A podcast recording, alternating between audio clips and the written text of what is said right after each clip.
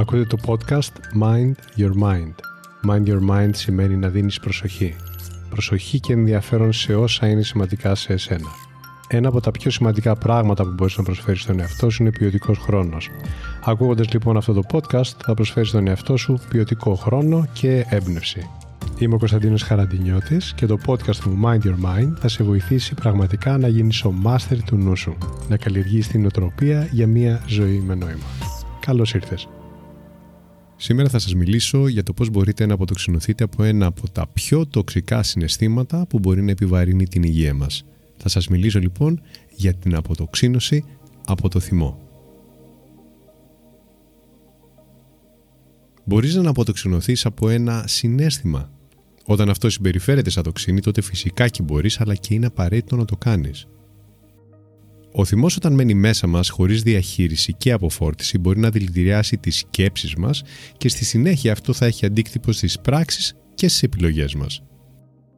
Θυμηθείτε κάποια φορά που ίσως είπατε ή κάνατε κάποια επιλογή με γνώμονα το θυμό σας. Σας οδήγησε καλά αποτελέσματα; Έλυσε το πρόβλημα; Πώς σας έκανε να αισθανθείτε τελικά; Αυτό εννοώ όταν λέω πως δημιουργεί τοξικότητα. Επιπλέον το συνέστημα του θυμού είναι συνήθως έντονο συνέστημα και κάποιες φορές όταν δεν αποβάλλεται μπορεί να σκεπάσει τη χαρά και την απόλαυσή μας για τη ζωή.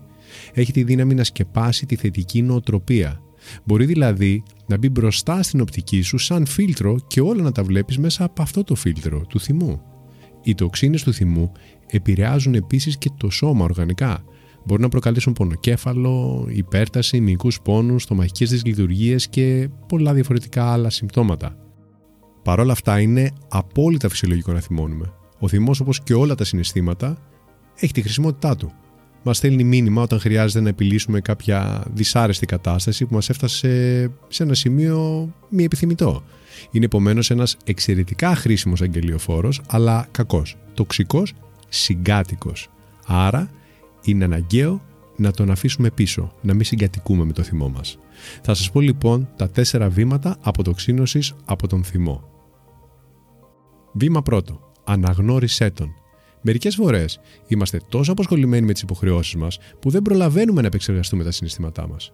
Έτσι μπορεί ο θυμός που προκύπτει να μην περνάει, να μας απασχολεί συνέχεια στο πίσω μέρος του μυαλού μας, επηρεάζοντας τη συμπεριφορά μας, αλλά να μην το βλέπουμε και ξεκάθαρα. Η αλήθεια είναι ότι όσο πιο γρήγορα αποδεχτούμε ότι αισθανόμαστε θυμό, τόσο πιο γρήγορα θα τον αποβάλουμε. Είναι χρήσιμο λοιπόν συνειδητά και με επίγνωση να αφιερώνεις χρόνο για να έρχεσαι σε ουσιαστική επαφή και σε σύνδεση με τον εαυτό σου, με το τι αισθάνεσαι, να διερευνήσεις τι υπάρχει πίσω από τον τρόπο που συμπεριφέρθηκες. Ένας καλός τρόπος για να το κάνεις είναι ο διαλογισμός, γιατί σου επιτρέπει να παρατηρείς το συνέστημα και τη σκέψη σου και να συνειδητοποιείς ότι δεν είσαι θυμωμένος, αλλά αισθάνεσαι θυμωμένος, σαν παράδειγμα. Δηλαδή, να μην ταυτοποιείσαι με το συνέστημα. Όταν συνειδητοποιείς, πραγματικά θυμάσαι ότι είσαι κάτι άλλο, πολύ μεγαλύτερο από τα συναισθήματά σου, τότε η διαχείρισή τους γίνεται ευκολότερη. Μέσω του διαλογισμού λοιπόν μπορείς να παρατηρήσεις το νου σου όσο αντικειμενικά παρατηρείς το χέρι σου, σαν παράδειγμα. Σαν ένα αντικείμενο δηλαδή, από απόσταση. Έτσι μπορείς να καταφέρεις να αναγνωρίσεις τα χαρακτηριστικά του θυμού σου, από πού πηγάζει, πώς εκφράζεται, πώς έχει επηρεάσει. Εδώ στο podcast μου σε ένα άλλο επεισόδιο θα βρεις μια άσκηση mindfulness για διαχείριση των δύσκολων συναισθημάτων. Μπορείς να την κάνεις γιατί θα σε βοηθήσει πολύ στο κομμάτι της αναγνώρισης για αποτοξίνωση από το θυμό. Βήμα δεύτερο. Κάνε καταγραφή. Τι πυροδοτεί το θυμό σου; Μία λέξη ίσως; Και πίσω από τη λέξη, ποια σκέψη; Μήπως μια ανάμνηση; Μια τέτοια απλή καταγραφή σε ένα ημερολόγιο για όποια ενόχληση επιμένει να επανεμφανίζεται μπορεί να ρίξει φως στα βαθύτερα αίτια του θυμού. Με αυτόν τον τρόπο όχι απλά θα αναγνωρίσεις το συνέστημα αλλά θα έχεις απλώσει το μυαλό σου μπροστά στο χαρτί και αυτό θα σου επιτρέψει να φτάσεις στην πραγματική αιτία που βρίσκεται σε αυτήν την κατάσταση. Σαν παράδειγμα, θα ανακαλύψεις τις μεγαλύτερες συμπεριφορές και καταστάσεις που διαταράσσουν την ισορροπία σου. Έτσι θα ξέρεις ακριβώς που χρειάζεται να εστιάσεις αλλά και να επέμβεις έστοχα. Υπάρχει επίσης μια δεύτερη καταγραφή που σου προτείνω να κάνεις. Να κρατάς ημερολόγιο ευγνωμοσύνης. Η ευγνωμοσύνη είναι κάτι πολύ περισσότερο από ένα συνέστημα. Είναι μια πρακτική ευεξίας και ψυχικής ηρεμίας. Αν αφιερώνεις λίγα λεπτά μες στην ημέρα σου για να την εξασκείς, θα εξουδετερώνει την τοξικότητα από το νου σου. Είναι σίγουρο αυτό. Δοκίμασέ το. Έχει τη δύναμη να σε γεμίσει με αισιοδοξία, με κίνητρο, με κάποια χημικά συστατικά όπως η σερωτονίνη και οι ενδορφίνες. Δηλαδή θα σου φτιάξει τη διάθεση, θετικότητα και καλή διάθεση. Αφού λοιπόν αναγνωρίσεις το θυμό και πάρεις το μεγαλύτερο μήνυμα που θέλει να σου μεταφέρει, εξουδετέρωσέ τον μέσω της ευγνωμοσύνης. Είναι αδύνατο να αισθάνεσαι θυμό και ευγνωμοσύνη ταυτόχρονα. Θέλει πρακτική, αλλά σίγουρα δουλεύει. Βήμα τρίτο. Πάρε απόσταση. Όταν παρατηρούμε ένα αντικείμενο από μακριά, τότε είναι που μπορούμε να το δούμε στην πραγματική του διάσταση και να εντοπίσουμε τις ανισορροπίες που υπάρχουν ενδεχομένως. Το ίδιο συμβαίνει και με τα συναισθήματά μας. Είναι σημαντικό για την ψυχική σου ισορροπία να προσφέρεις ως δώρο στον εαυτό σου την ευκαιρία να βρίσκεσαι τακτικά σε ένα περιβάλλον μακριά από την πηγή του θυμού σου, αν ξέρεις ιδίως ότι υπάρχει κάτι που συχνά πυκνά σε θυμώνει. Να πηγαίνεις στον εαυτό σου σε εκείνο το πλαίσιο που γνωρίζεις ότι ευνοεί την ηρεμία σου και την καλή σου διάθεση. Κάνε πράγματα και δραστηριότητες που εκτός από εκτόνωση ή διασκέδαση σου προκαλούν ψυχική ανάταση. Βήμα τέταρτο. Εκφράσου συνειδητοποιημένα.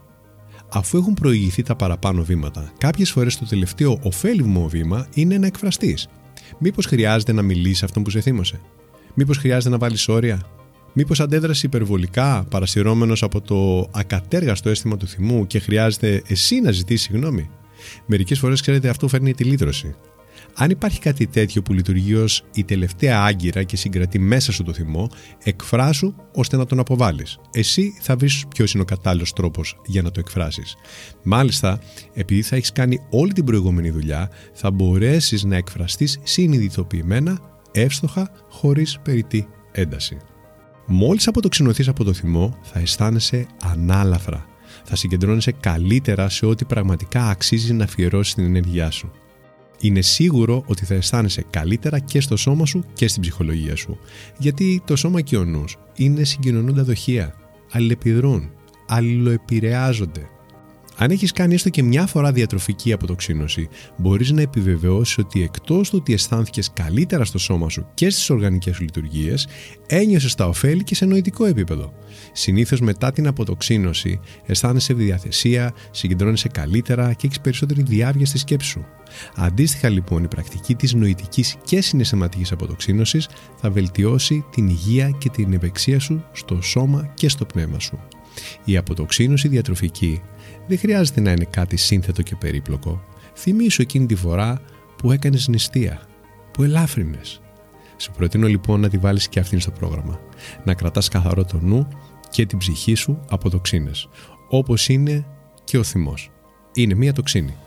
Εύχομαι να το κάνεις γιατί σίγουρα αξίζεις να ζεις καλύτερα, ανάλαφρα και χαρούμενα. Να είστε όλοι πολύ καλά.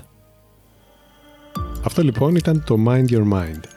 Η καλύτερη ώρα να με ακούτε είναι όταν θέλετε έμπνευση και ηρεμία. Κάντε follow για να λάβετε ειδοποίηση για το επόμενο επεισόδιο. Θα το βρείτε παντού. Spotify, Apple, Google, αλλά και όπου αλλού εσείς το ακούτε.